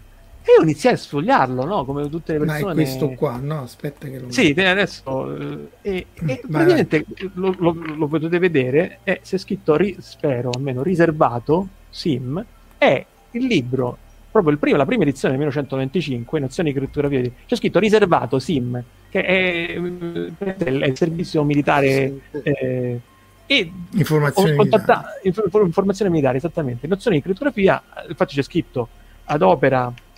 lezione tenuta al primo corso informatori, e c'è pure un nome, Minecrit, ma non si capisce bene. Infatti c'è stato maggiore del Regio Esercito, ufficio situazione. Ovviamente ormai non è più sotto tutela segreta. E ho contattato il professore Paolo Bonavoglia, che ho citato. Luigi Sacco andò in pensione come generale, è stato il crittografo e criptoanalista più famoso, qui lo vediamo, il professor Paolo Bonavoglia di Venezia, ho avuto il piacere, gli ho mandato il libro, ho detto guarda, il professore è il nipote, è quello che vediamo piccolo nella fotografia, ha fatto questo bellissimo sito che andate a vedere, un aneddoto simpaticissimo, si scambiavano ovviamente messaggi segreti col nonno e lui lo riporta, cioè, questa cosa mi emoziona molto, una cosa. E questo libro ovviamente io sfogliando ho cominciato a capire le prime cose, tante cose spiegate, cioè, molto bene, cioè tutto, c'è una parte statistica che adesso vi faccio vedere, meravigliosa, con tutte le tavole per le diverse lingue, perché ovviamente spero di farvelo vedere, ci provo, vedete, ci sono tutte le parti di... Devi aprirlo tutto... però sì, scusami, è un problema perché è tutto piegato, come vedete, anche un po', vedi, eccolo, ci sono le tavole statistiche, spero lingua per lingua, cioè lingua delle lettere, lingua con lettere, perché ovviamente c'è tutta la parte di criptoanalisi. E io con questi libri, tant'è vero che andai il giorno più felice della mia vita, se lo dico feci sega a scuola, come si dice, no? Ho bigiato, me ne sono dalla Biblioteca Nazionale Centrale, ognuno ha le sue fissazioni, e cercai di trovarlo, ho detto ma caspita, e trovai, all'epoca non ero molto esperto, non sono riuscito a trovarlo, adesso con l'OPAC in 30 secondi lo trovi. E trovai invece un libro che sicuramente piacerà a Marco, che si chiama Il sigillo spezzato, che racconta di Purple, cioè di tutta la parte dei giapponesi che erano abbastanza sicuri della loro macchina e, come dice la parola, il sigillo era spezzato. Gli americani praticamente lo girano tutto. In realtà da Mocche l'avevano craccato, no? Anche senza anzi, anche qui era merito di una soprattutto di tante persone, ma soprattutto di questa qui, Genevieve Feinstein, che fu tra le prime a riuscire appunto a craccare il Purple. Infatti poi c'è tutto il complottismo riguardo a Pearl Harbor, perché loro sì, infatti nel sigillo spezzato si racconta che cosa sappiamo, i radar, tutta la questione se i radar avevano, cioè, nasce il mito, diciamo tra virgolette, della rivoluzione giapponese, degli americani che sapevano tutto. Però il discorso è un po' quello che abbiamo fatto per Enigma. Sì, si sapeva qualcosa, cioè, ma non tutto, le informazioni non arrivavano dove dovevano arrivare, insomma, non è così semplice. Sicuramente se fossero stati più efficienti gli americani, non a decrittare ma a trasmettere informazioni, qualcosa avrebbero potuto fare. Però appunto spesso poi tu il messaggio non ci credi, perché tu non è detto che... Ma non è detto, cioè non avere l'informazione, cioè un caso storico è il classico telegramma Zimmerman, no? Classico, no? Questo telegramma che fu decifrato negli Stati Uniti, bla bla bla, eccetera eccetera, e si sa, è storico, fa parte della storia, insomma. Però non è sempre così chiaro. Poi quando una cosa dice sempre Welchman, l'aumentare delle reti, cioè la quantità di informazione è enorme. È un po' come dice Barbero per quanto riguarda, dice ma è facile, gli stati moderni hanno prodotto una quantità di burocrazia, cioè ma è possibile non avere questo documento? Ma quando produci milioni e milioni di pagine di documenti, non è così semplice poi anche per lo storico, e quindi anche per il criptoanalista o per l'analista. Il giornalista fa il lavoro, ok, questa è la decifrazione, questo è il messaggio. Calvo Corresi nel suo libro dice sì, ok, allora noi eravamo avvantaggiati perché giustamente il tedesco anglosassone più o meno, insomma, c'erano ovviamente ottimi traduttori, ma sapere che lui fa un caso specifico, che il tenente colonnello Schweinzern si trasferisce dalla base A alla base B, sì, è un elemento interessante, ma lo devi vedere nel contesto bellico. E non è semplice, bisogna avere più dati, Allora uno può dire, ok, se sto muovendo tutti i miei aeroplani da A a B, è possibile che ci sia... Non è così semplice, perché il livello criptoanalitico è già un livello di complessità, ma l'analisi, cioè quello che fa l'analista, è un ulteriore livello di complessità che tuttora oggi poi non ne parliamo, in cui c'è l'overloading, no? Cioè, hai una quantità di informazioni tale che veramente è quasi praticamente... Ma infatti decritti e poi cerchi parole chiave, quindi se tu parli di, appunto, sì, di sì, bomba, però... terrorismo, mitra, jihad, è chiaro che poi dicono questo video qua, cominciamo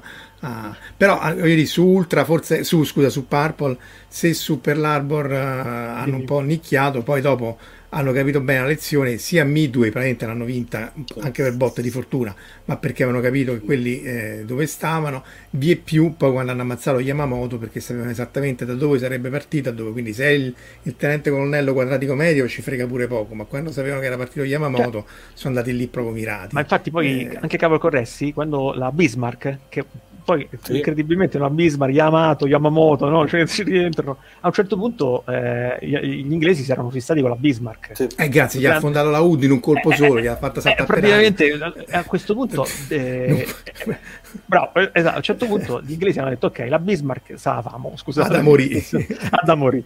E quindi lì il Cavalcorressi lo racconta, praticamente Ultra è stato fondamentale, perché a un certo punto, quando loro avevano capito come si muovevano tutto, alla fine hanno avuto pure decifrato l'arminaglio Deniz, che a un certo punto diceva, vabbè, basta, il comandante della nave, insomma, era palese, era una caccia all'uomo singolo, alla singola nave. Avuto anche lì c'è una botta di fortuna senza fine, perché il motosilurante gli colpì il timone di dietro, proprio nel ma sai, quando c'è l'informazione, c'hai i mezzi, a quel punto sei tutto.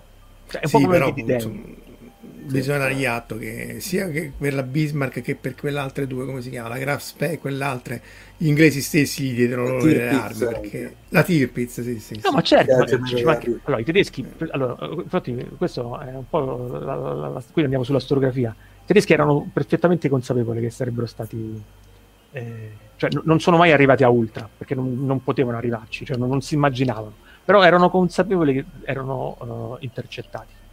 Infatti non a caso hanno utilizzato la Fish, cioè utilizzavano altri sistemi, che poi è una macchina molto più complicata, che aveva molti più rotori, diciamo così, e gli inglesi dall'altra parte a un certo punto hanno cominciato a ragionare, ritorniamo alla macchina post quantum, no? Il riferimento che hai fatto prima, il Colossus, il primo vero computer, in realtà era un computer a valvole, specificatamente in cui le valvole Python, che dovevano giravano molto più velocemente dei rotori elettromagnetici. I nastri si erano inventati un sistema ad alta velocità con due nastri che andavano a sovrapporsi velocemente, un lettore ottico all'avanguardia per l'epoca, e questo sistema che praticamente velocemente cercava di tutte le possibili combinazioni per poter aggirare. E lì non si è saputo nulla del Colossus, manco quando è stato inventato l'ENIAC, cioè si è sempre creduto che il primo computer, in realtà anche lì è un vero computer, come dice Marco, cioè è veramente un quantum computer dell'epoca, specializzato per... è analogico, il computer analogico, ma del resto lo faceva Fermi, no? Cioè lui dice, Fermi c'era tutta una serie di calcolatori analogici per calcolare la propagazione dei neutroni con la carta, ma del resto se tu appendi un oggetto e lo lasci pendolare, eccola, questo ti calcola il baricentro, perché fai la retta, fai quest'altro e calcola il baricentro. Ma io mi diceva il mio professore che una volta si utilizzavano i calcolatori con resistenti eccetera, no? Il risultato veniva in voltaggio, era il tuo risultato. Quindi era più veloce, perché ovviamente scorre l'elettricità, e quindi per ovvie ragioni è molto più veloce, insomma. Infatti lì c'è il bellissimo, anche se lentissimo e noiosissimo, Difference Engine, che è il libro che dite via allo steampunk, non so se tu l'hai letto, Omar, di Bruce Sterling, e il Difference Engine sarebbe il Difference Engine di Babbage, che era il primo computer, la macchina calcolatrice meccanica. E allora lui lì parte, l'ucronia è che lì lui lo finisce, perché al tempo non fu finito perché mancava la precisione per fare tutti i pezzi meccanici, proprio per fare i calcoli eccetera eccetera. Invece viene sviluppato, e quindi c'è la rivoluzione informatica nell'Europa vittoriana, e quindi poi prende tutta una serie, la storia prende il corso in una maniera differente.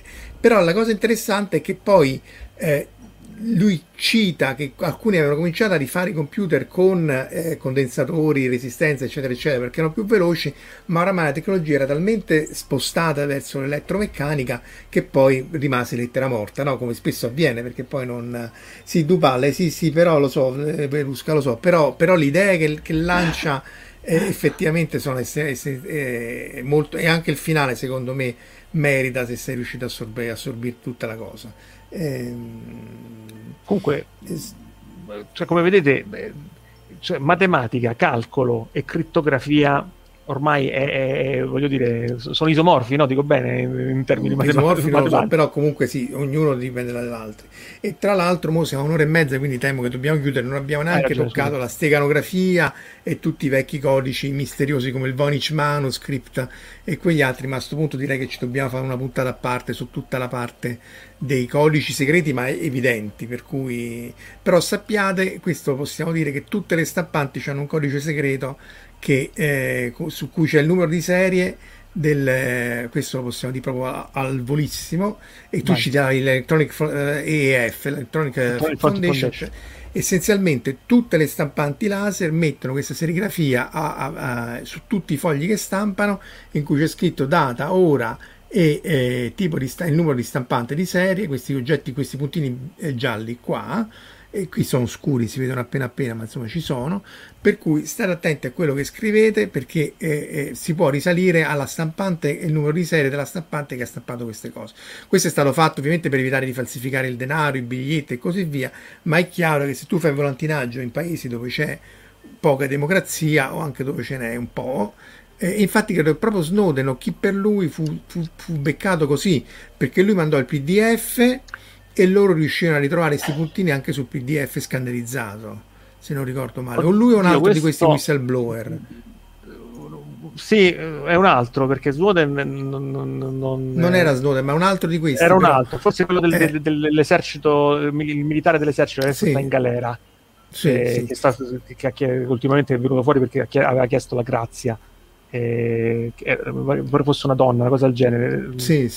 Che aveva portato il materiale, lo so, il problema è, cioè, al limite, ecco, qui vedi crittografia, nerd, ti riscrivi il driver, cioè il driver proprio capito al basso livello, la Mendings, eccola qua. Non lo puoi fare, no, non lo puoi fare il driver, perché questo sta talmente prima della cosa che non riesce a evitarlo. Quindi a questo punto sì, non riesce. L'unica cosa che riesce a fare è a metterci dei puntini gialli talmente sparsi che impedisci di leggere questa cosa. Allora vai a penna. Cioè, la matita. Vabbè, dice Verusca che lo sanno pure da i morti dei punti delle stampanti, meno di quello che pensi, guarda, perché poi no, in realtà non... meno di, cioè, è una cosa notissima da più di 15 anni, però in realtà la sa molta gente meno che pensi, tanto più come che quando poi... metti appunto il denaro sullo scanner e ti si blocca, no? Esatto, guarda caso lo vanno a prendere dei pattern, quindi dei modelli, degli schemi che ovviamente sono inseriti a livello di chip, e quindi giustamente si rifiutano di fare. È ovvio che poi puoi fare in bianco e nero, sì, ho capito, però l'importante è cercare quanto più possibile ovviamente di evitare facsimili non voluti. Ma se ne sono accorti 10 anni fa, Alessandro. Fondamentalmente è un codice 8-bit, proprio tipo dot matrix printer, che è ripetuto su tutto il foglio, quindi tu non è che c'è un punto dove questo non viene stampato, a meno che non fai proprio un francobollino. E quindi se tu te lo guardi con qualunque luce agli ultravioletti o anche nel blu profondo, lo vedi, perché sono questi puntini. Ecco, questo l'ho fatta io, non si vedono, ma qui ci sono tutti questi puntini, o sì, col microscopio, ma anche di quelli da 10 euro si vede. E se ne è accorta l'EFF, appunto, e da lì poi se ne sono... L'unica possibilità che hai è utilizzare le curve ellittiche, e per non fare il double spending, cioè spendere due volte, che ti inventi la blockchain, fai la blockchain. Sì, il blockchain è, adesso non voglio ovviamente entrare, sennò giustamente Marco mi uccide, cito solo praticamente alcune blockchain famose, Bitcoin, Ethereum, Algorand ultimamente, dell'italianissimo Silvio Micali, il quale a un certo punto, basandosi su un algoritmo ID 25519, che è una curva ellittica, si è inventato poi un suo algoritmo di consenso particolarissimo, non a caso è un crittografo e quindi è appositamente molto snello, molto veloce, a basso impatto, e attualmente ecco, gli italiani, no? Da Leon Battista Alberti a Luigi Sacco e perdonate adesso anche Silvio Migali, che lui ha proposto una blockchain, e attualmente, al di là di tutto che tutti ne parlano, comunque la blockchain è una tecnologia che si basa enormemente sulla crittografia e poi aggiunge appunto il consenso, cioè il blocco concatenato, adesso non è il momento ovviamente di spiegarlo, per fare in modo tale che io possa avere una transazione completamente decentralizzata da me a te, da me a Omar, senza dover passare per forza obbligatoriamente con un sistema di banca centrale, eccetera eccetera. Le ripercussioni economiche e le particolarità ovviamente non sono il contesto giusto, perché diciamo, è un altro problema, però la tecnologia esiste, innovativa, incredibile, se ne parla moltissimo ed è, lo si ha anche grazie alla crittografia. Quindi da RSA e la scoperta del 77 e i matematici che hanno il D.F. Hellman e via dicendo, che hanno iniziato questa grande scuola, tuttora ne abbiamo abbondanti prove e grandi frutti, insomma. Ragazzi, siamo oltre l'ora, direi che dobbiamo cominciare. Grazie Marco, salutare. Grazie di tutto. No, grazie a chi è stato qui con noi e grazie a Enrico e a Omar. Facciamo l'angolo pubblicità, così intanto potete anche cominciare a scappare. Ovviamente c'è il sito di Omar, che, di tutti, ma insomma di Omar, del Fantascientificast, dove vengono ripresi tutti i podcast in audio, quindi c'è anche molto più materiale ovviamente di questi qui nelle live. Poi c'è il canale Telegram, dove c'è una comunità abbastanza aperta di fantascienza e ovviamente piccola, ma insomma adesso siamo quasi 100 persone. E poi ovviamente la triste pubblicità: fate like, subscribe e share sul canale YouTube, perché altrimenti l'algoritmo YouTube demente e ovviamente non fa pubblicità. Quindi se non l'avete fatto, per quanto triste sia, fate subscribe e condividete il più possibile, spammate l'universo con queste cose. Vi ringraziamo ancora di essere stati qui con noi. Grazie Marco, a voi, Omar, e buon fine settimana e alla prossima. Ciao, un saluto a tutti. Avete ascoltato Fantascientificast, podcast di fantascienza e cronache della galassia, da un'idea di Paolo Bianchi e Omar Serafiti, con il contributo cibernetico del Cylon Prof Massimo De Santo. Potete seguirci ed interagire con noi sul nostro sito fantascientificast.it, su Facebook alla pagina Fantascientificast, su Twitter sul profilo @fantascicast, sul nostro canale Telegram t.me/fantascientificast, sulla nostra community Telegram t.me/fsccommunity. Se siete particolarmente timidi, potete utilizzare la vecchia, cara e affidabile posta elettronica, scrivendoci all'indirizzo redazione@fantascientificast.it. Tutte le puntate sono disponibili sul nostro sito, su Apple iTunes, su Spotify e su Podbean all'indirizzo podcast.fantascientificast.it. Se volete, potete lasciarci una valutazione a 5 stelle su Apple iTunes ed offrirci una birra romulana o un gotto esplosivo pangalattico, sostenendoci tramite una donazione PayPal utilizzando l'apposito pulsante sul nostro sito. Fantascientificast è una produzione amatoriale. Non si intende infrangere alcun copyright, i cui diritti appartengono ai rispettivi detentori. Autorizzazione SIAE 5612I5359. Nessun byte e nessun tribolo sono stati maltrattati durante la produzione di questo podcast. Alexa 4 e l'equipaggio di Fantascientificast vi augurano lunga vita e prosperità e vi danno appuntamento alla prossima puntata lungo la rotta di Kessel.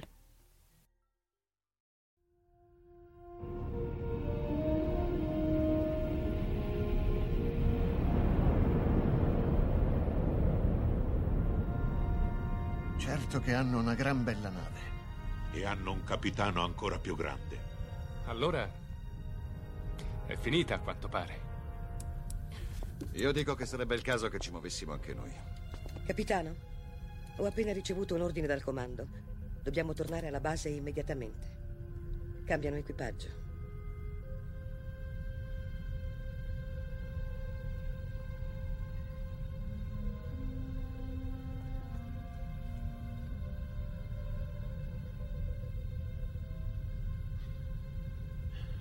Se fossi umano, penso che ora la mia risposta sarebbe Andate al diavolo.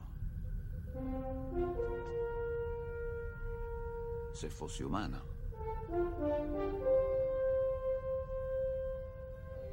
che rotta, capitano?